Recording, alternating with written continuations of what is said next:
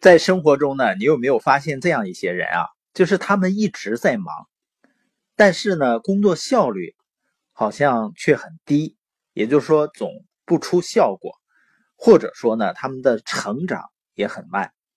那这些人效率低的根源是什么呢？我发现其中的一部分人呢，他们只是做相对比较容易的事情，而回避那些困难的事情。你比如说学习。看看书啊，听听播音，相对来说比较容易。但是让我去做笔记，然后让我去思考，让我再去分享，这个呢就相对比较困难一些了。而很多人呢，他只选择去做容易的事情，而不愿意去做困难一些的事情。而我们都知道啊，那些越困难的事儿呢，它对人的成长帮助会越大。同时呢，效率会越高。也有的人呢，他说他非常渴望去有一个更大的发展，所以也在寻找生意项目、生意机会。但是当真正面对一个项目的时候呢，他又会感觉很难。事实应该很容易理解啊，那些在生活中总是找容易做的事情的人，他的生活会很难。而且会越来越难，而那些愿意去做一些有挑战的事情，愿意去做一些所谓困难的事情，然后把自己的能力提升了，那这样的人呢，生活就会变得越来越轻松，越来越容易。但我发现有些人呢，他潜意识里就希望能够找到一个容易，而且呢，能够给自己带来巨大回报的事儿。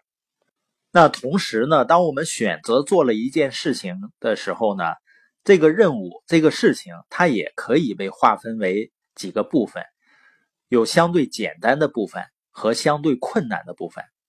那如果这个世界上所有的事儿全部都是由简单的部分构成，没有困难之处，那就没有人会遇到挫折，或者遇到失败了。现实世界肯定并不是这样吧？那合理的时间安排应该是什么呢？要把简单的部分迅速做完，容易的部分迅速做完，然后把节约出来的时间呢放在处理困难的部分上。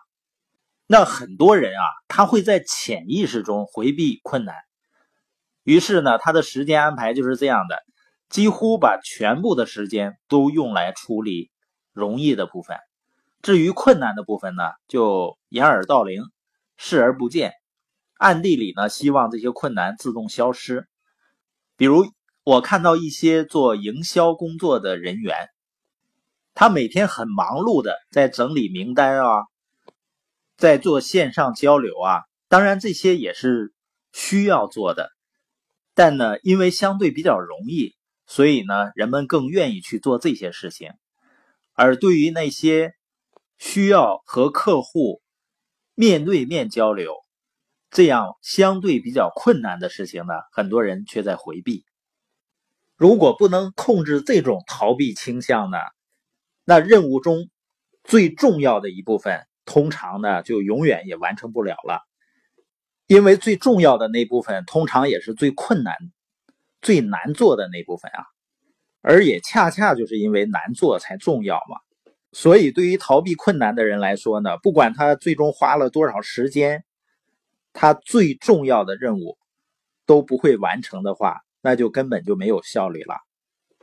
而且我发现呢，很多人回避困难的时候，他还真的不是故意的，因为很多人呢已经习惯于给自己找借口了，而且这个借口呢是很恰当、很有力，就让他们自己都真诚的相信，说这个事儿呢。啊，是我不愿意做的，我不感兴趣的。当人们这个习惯养成以后呢，你会发现他遇遇到困难的事情呢，他马上的反应就是我没有兴趣做这种事情。所以，对那些生活很艰难的人，想让生活变得容易一些，我的建议就是去找一些困难的事情去做。